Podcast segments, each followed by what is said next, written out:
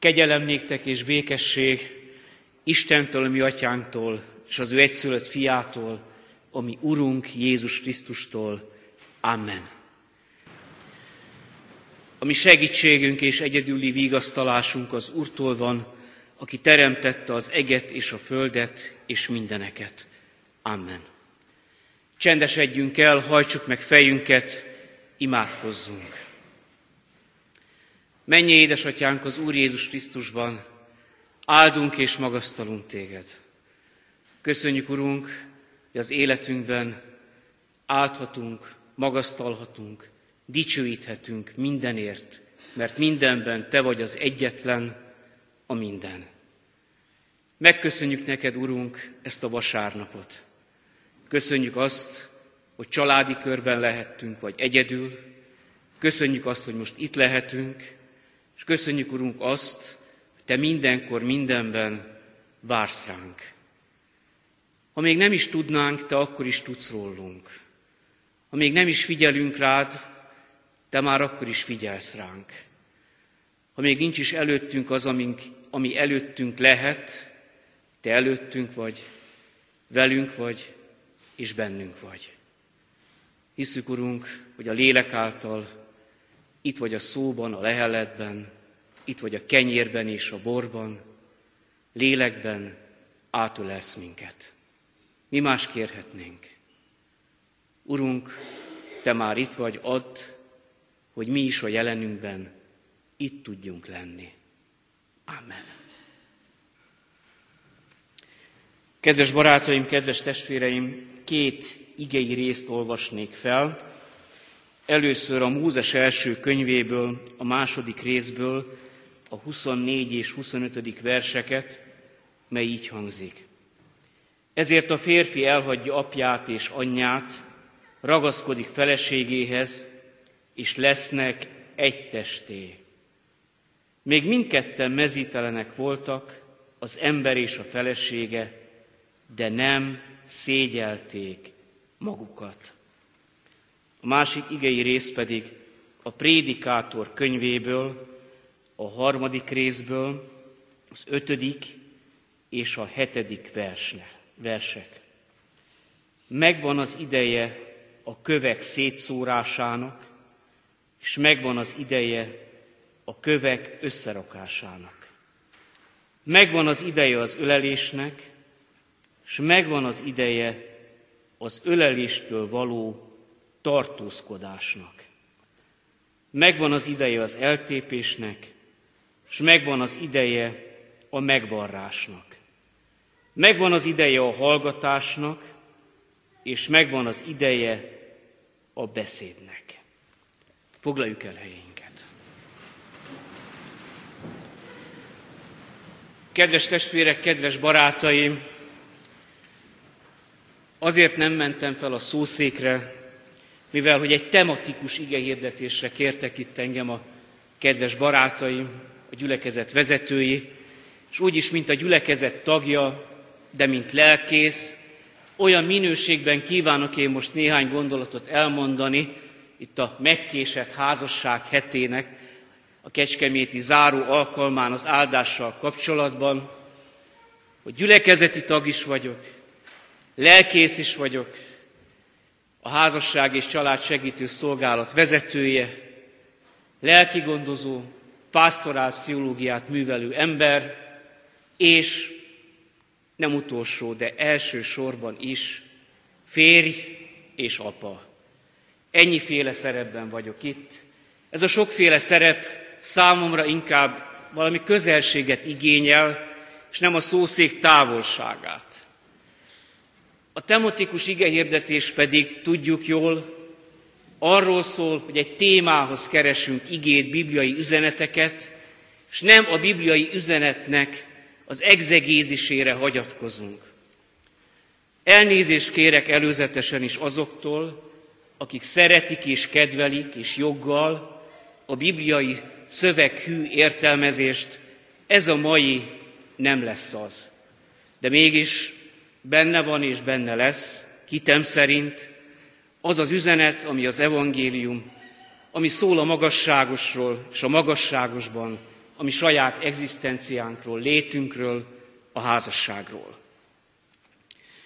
Amikor megkaptam a témát, áldás, egy valami villant be, áldás mennyire fontos. Nemrégiben, tudjuk jól, jó pap holtig tanul, hát még a lelki gondozó, fejeztük be egy holland-magyar projekt keretében a kontextuális lelki gondozói képzést. Én magam is tanuló voltam, egyrészt tanár is. De sokat tanultam.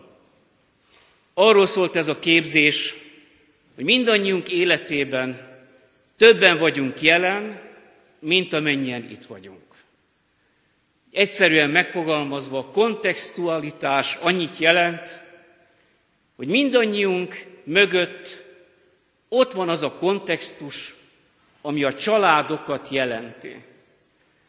Amikor itt állok, én magam, illetve önök és ti ültök a padban, vagyunk itt, hála a jó Istennek, legalább vagy százan, nem százan vagyunk, hanem ötszázan. Milyen jó ezt kimondani. Többen vagyunk, mint amit látunk. Miért? Mert mögöttem is itt van a saját családom, a családomnak a saját családjai, az őseim, és önök és ti mögöttetek is ott vannak azok az emberek, akik a családot jelentik. A kontextus a családi kapcsolatokat jelenti, a családi életszálakat, amelyekbe belenőttünk, beleszülettünk. A családi életkapcsolatok azért fontosak, mert mögöttünk, a saját házasságaink mögött is vannak házasságok.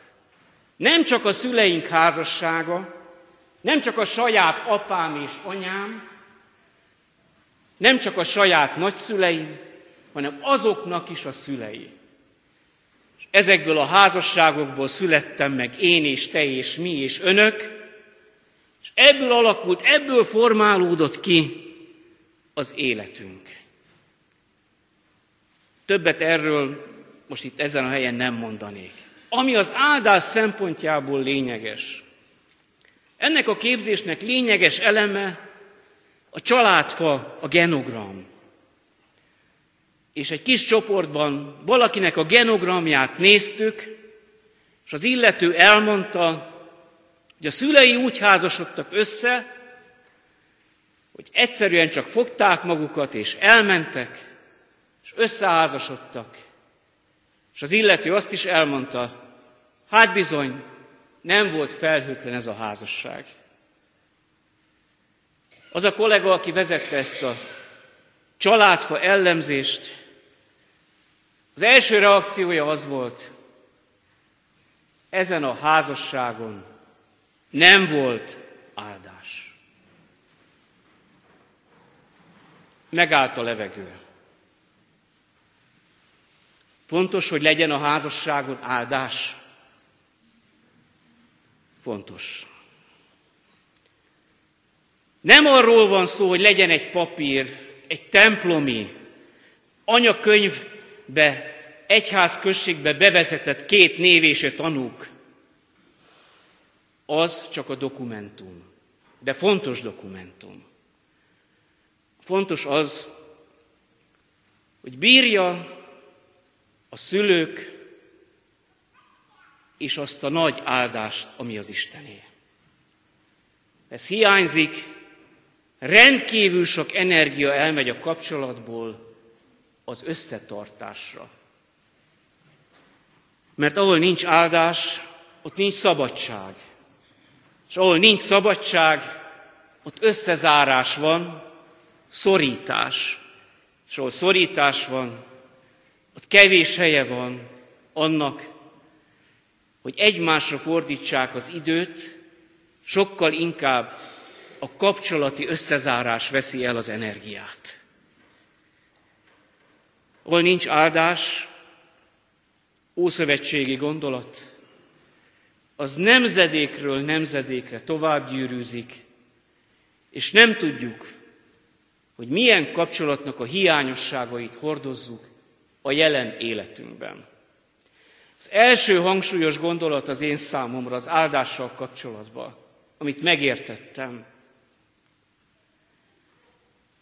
hogy legyen áldás a házasságon, az etikai felelősség. Etikai felelősség a jövő nemzedéke felé, a gyerekeim felé, a lányaim, a fiaim felé, az unokáim felé. Hogy érezzék, hogy valami jó történt.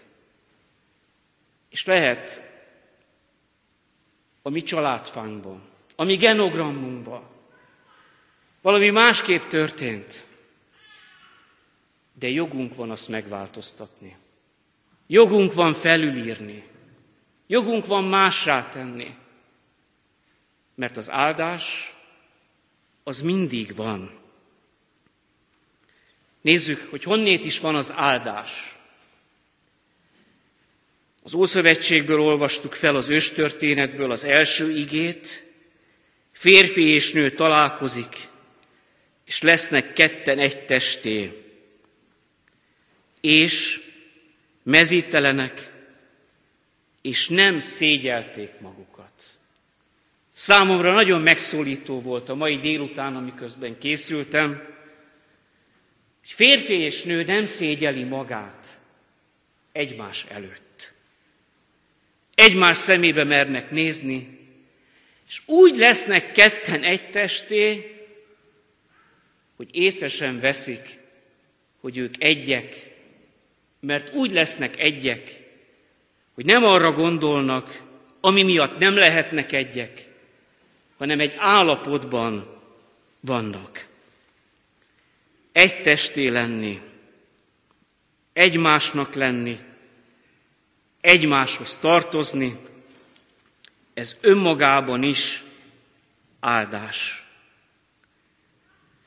Áldás, mert jó együtt lenni. Mondhatnánk ezt lélektan ismerő emberek, azt mondják, meg tudják is, hogy a párkapcsolat fejlődési fázisa, fázisának az első szakasza a szimbiózis. Szimbiózis annyit jelent, hogy teljesen összetartozni. Ez a párkapcsolati fejlődési fázis a gyermek fejlődés lélektanából, a gyermek születése utáni első szakasz, ami annyit jelent, anya és gyermek egy, és nem létezik más. Mondhatnánk, hogy az őstörténet ezt az állapotot írja le. Aztán azon lehet vitatkozni, hogy most akkor a Bibliából keressük a fejlődés lélektan megerősítését, vagy éppen a fejlődés lélektant erősíti a Biblia. Nekem ez nem kérdés. A Bibliában benne van az, ami az élet. És ezentúl nem kell ezen vitatkozni. Mi történik itt? Hogy két ember, amikor összeházasodik, akkor így egymásba folynak, és mindent megtesznek azért, hogy jók legyenek egymás számára. Az őstörténet leírja ezt a jót, azonban a kapcsolatról már nem ír. És itt ötköztem egy második kérdésbe. Rendben van áldás, de a mi életünk kapcsolatban történik. Mondjuk meg őszintén, a Bibliában a házassági kapcsolatnak a menetéről, kommunikációs nehézségeiről, vitákról, konfliktusról részletesen nem találunk útmutatást. Az, hogy minden dolgotok szeretetben menjen végbe, az benne van. Meg, hogy becsüljük, tiszteljük egymást. Van nagyon sok kép, mennyasszony, vőlegény, egyházra, Jézusra nézve. De hogy közöttünk, férj és feleség között mi történhet, ami a mai életünkről szólna, nagyon részletes leírás nincs. Legalábbis én nem találtam. És belém villant a prédikátor szava, hogy minden időben történik. És valójában miről szól a házasság? Az, hogy minden időben van. És én a magam részéről hozzátenném azt, hogy az az áldás, amikor minden a helyén történik az életünkben.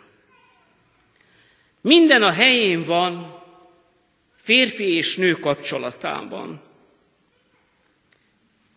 Mert helye van az ölelésnek, ennek a szimbiózisnak, és helye van, hogy nem tudjuk mindig egymást megölelni.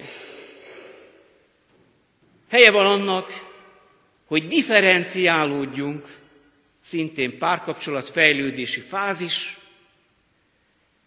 és helye van az, hogy megtanuljunk a differenciálódásban, az elkülönülésben úgy szeretni egymást, hogy megbecsülni a másik értékét, másik életét, és helye van annak, hogy néha legyen széttépés, konfliktus, de legyen összevarrás is, újból találkozás. És helye van annak is, hogy ugyan mi jól tudjuk, hogy ne menjen le a nap a ti haragotokkal, de sokszor lemegy. De van reggel. És minden reggel egy új kezdet. Lehet, hogy helye volt este a hallgatásnak, és reggel lehet, hogy helye van egy mosolynak, egy nézésnek, mert az arcunk, a kezünk is beszél. Lehet, hogy helye van a csendnek, és helye van a helyén mondott szónak. A kapcsolatban az az áldás, hogy a jelen házassági élet szakaszunkban, állapotunkban ott van, hogy mindig elfogadhatjuk azt, ami van, ami a másikban van, és ami bennem van. Mert ez egymás nélkül nem működik, és nem megy. Ebben a jelenben benne van mindaz, amit itt elmondtunk, vagy bárhol az országban, bármelyik templomban, az úrasztalánál, hogy mind egészségében, mind betegségében, mind boldog és mind boldogtalan állapotában elfogadom. Hűséges segítőtársa, avagy gondviselője leszek. Az az áldás, ha ebben a pillanatban, ha ebben az állapotban meg tudok állni, észlelni tudom, ő hol tart, én hol vagyok. Ő mit akar, én mit akarok. Ő mit szeretne, én mit szeretném. Hol is vagyunk? Megvan az ideje.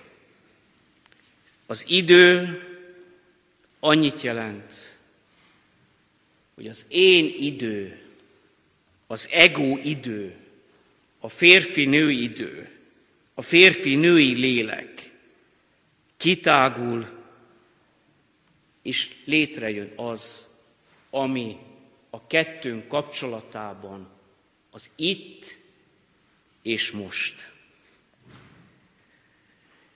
Jól tudom, hogy leegyszerűsíthetném én ezt, mint teológus, ketten hármasban Krisztus közöttünk van, és az az igazi házasság. Valóban így van, de nekem ez több. Több a szónál és több a teológiai fogalmaknál.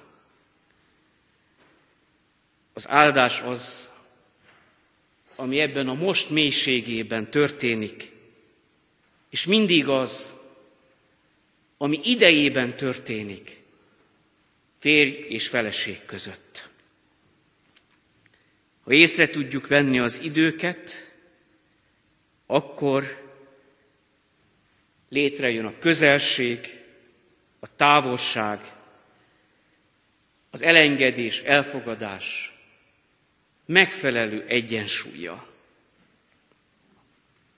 Ez a pillanat nem kín, nem gyötrelem, nem a kisemmizettség, nem az áldozatnak a pillanata, nem a nyomásnak a szenvedése, hanem valami több.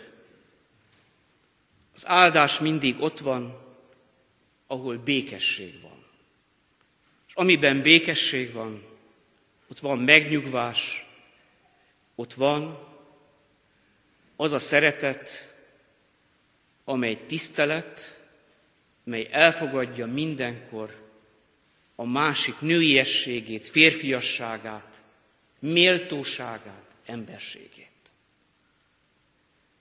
A legfájdalmasabb pillanatok azok a házassági krízisekben, amikor egymás méltóságába taposnak emberek, egymás férfiasságába, nőiességébe.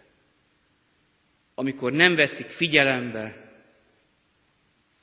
letiporják a másikat. Ezek gyógyíthatatlan sebek.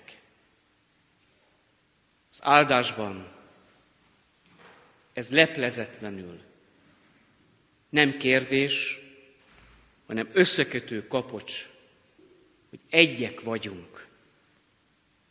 Ezek azok a pillanatok, amelyekben nincsen titok, nincs tiltás és nincs tabu. Ez az a pillanat, amikor minden egy lesz. De mi az áldás? Nézzük meg teológiailag. Lehet, hogy ezzel kellett volna kezdenem. Az áldás az, ami jó, ami az életet gazdaggá teszi, teljessé teszi, létté emeli, és ami ránk talál az életünk fordulópontján. Az áldás adomány, az élet életminősége. Hadd idézzem itt Bonhoeffert. Az Isten látható, érezhető, ható közelsége az áldás az életünkben. Az áldás az, ami továbbadásra vár. Emberekre, akik egymásnak adják. Aki áldott, maga is áldás. Nincs nagyszerűbb, mint az, ha egy ember áldássá lesz, áldás lesz mások számára. Ez az ember nem csak segítő, társbarát, hanem áldás. És ez sokkal több. Valahol ugyan leírtam a házasság hete előtt, hogy idézőjelbe téve az áldás a szerencse. És a szerencsét úgy értem, hogy megtalálás. Megtalálva vagyok.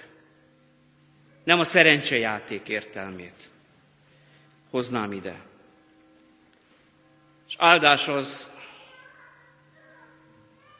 ha megtaláltam a feleségemet, ha megtaláltam a férjemet, és szerencsés ő is, én is. És legyünk őszinték, ma nem mindenki mondhatja el, hogy megtalálta. És legyünk erre büszkék. Az áldás minden nap megnyilvánul. Az időben, mert mindennek megvan az ideje, leplezetlenül, Nem nagy dolgokat kell keresnünk. Elég, ha egy-egy pillanatot felfedezünk. Valaki azt írja,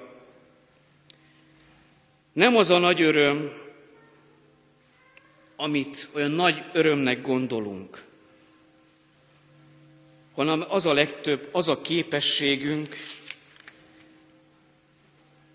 hogy a kicsikből is nagyot varázsolhatunk. A nagy öröm éppen az, hogy naponként felfedezhetjük a kicsiket. Felfedezhetjük a másikat, felfedezhetjük saját életünk csodáját, hogy van társunk, tudunk társá válni, és hogy ez benne van a legnagyobb titokban, Istenben. Az áldást Isten adja, áldássá lehetünk egymásnak, és áldást adhatunk egymásnak. Néhány évvel ezelőtt olvastam Anselm Grünnél, akik ismernek engem, tudják, hogy közel áll hozzám Anselm Grün, és ő írja, és tőle tanultam meg, hogy lehet, ha az ember felkel reggel, már észreveheti, ha akarja. Hogy nem csupán csak forgolódni lehet az ágyban, hanem áldással gondolni a másikra. Van egy kedvenc képem Salvador Dalitól, az utolsó vacsora. És aki ismeri ezt a képet, azt tudja, egy csodálatos kép. Tanítványok ülnek az asztal körül, középen Jézus, és ott van felette az Atya, akinek a feje nem látható, csak az áldó kezei. És benne ugyanaz a szín van, ugyanaz a kékség, mint Jézusban, és hátul a tengerben. Reggel, akár egy képben, ebben a képben, vagy más képben, gondolhatunk a párunkra, gondolhatunk azokra a nehézségekre, küzdelmekre, ami rávár, és mindazokra, akiket szeretünk, a gyerekeinkre. Megtölthetjük a tereket olyan jóval, ami áldás lehet, ami odafigyel a másikra. És így nem kell féltenünk a másikat. Nem kell szoronganunk miatta, mert áldó pillanatban van. Áldó pillanatban tehetjük a munkahelyünket, vagy éppen a munkanélküliség rémének, feszültségét, vagy a nehéz döntéseinket, ne talán-talán az ellenségeinket, ellenfeleinket, és mindent, ami az életünkben szól. Mindent oda vihetünk. Kis pillanatok, a valódi áldások, és ezek ott vannak a nagyban. És azzal fejezném be, feleségemmel, Helgával összegyűjtöttünk néhány pontot, amiről úgy gondoljuk, hogy neki is áldás, nekem is, így mindannyiunk életében áldás. Ezzel fejeznénk be. Felváltva olvasnánk ezt fel. Áldás nekem, nekünk, hogy huszonhat év házasság után is tudunk egymás kezét fogva nyugodtan, csendben, békességben, egymást szeretve sétálni. Áldás, hogy vannak gyermekeink. Áldás, hogy mindkettőnknek olyan munkája van, ami nem határozza meg úgy a családi életünket, hogy mi csak a munkában tudunk találkozni, hanem tudunk annélkül is egymással beszélgetni és élni. Áldás, hogy el tudjuk egymás különbözőségeit fogadni, és hogy ezzel kiegészítjük egymást. Áldás, hogy meg tudjuk egymást érteni, és mindig tudunk egymásra támaszkodni. Áldás, hogy a nehézségekben egymásra mindig számíthatunk. Áldás, hogy mindig, mindenkor, mindenben ott tudunk egymás mellett lenni, egészségben, betegségben, boldog és boldogtalan állapotban. Áldás, hogy tudjuk egymást szeretni, és egymásnak áldás lenni. Amen. Ezt a hálát vigyük most a mi Urunk elé imádságunkban.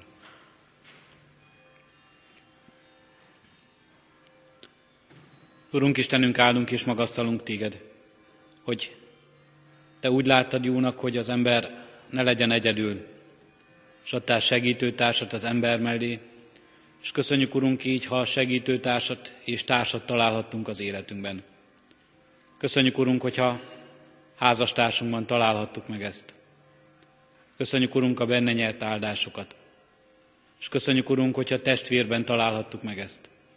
És köszönjük, ha a gyülekezet közösségében találhattunk testvérekre, és itt találhattuk meg a társat, akik mell- akit mellénk rendelsz, akiket mellénk rendelsz, hogy életünket gazdagítsa, és hogy életünknek áldásainak forrásaivá legyen. Kérünk és könyörgünk, Urunk, ad, hogy mi magunk is ne csak áldottak, de áldássá is lehess, lehessünk ebben a világban. Ne csak elvegyük tőled jó ajándékaidat, türelmedet, szeretetedet és hűségedet, hanem mi magunk is adjuk tovább, és mi magunk is lehessünk türelmesek, szerető emberek és hűségesek. Add, Urunk, hogy így kitartóan szolgálhassunk neked a jóval, a jónak cselekvésével, a rólad szóló bizonyságtétellel, a másokért való éléssel, az odaadással.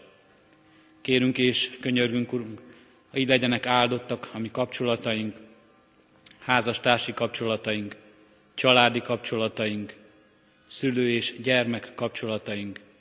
Legyenek áldottak a családok, a közösségek, ez a gyülekezet, ez a város, ez a nép és ennek az országnak közössége, és ez az egész emberiség. Urunk Istenünk, a Te áldásod nélkül semmik és senkik leszünk. Ezért kérünk, maradj velünk most és életünk minden idejében. Amen. Együtt is imádkozzunk a mi Urunk Jézus Krisztustól tanult imádsággal. Mi Atyánk, aki a mennyekben vagy, szenteltessék meg a Te neved. Jöjjön el a Te országod, legyen meg a Te akaratod, amint a mennyben, úgy a földön is.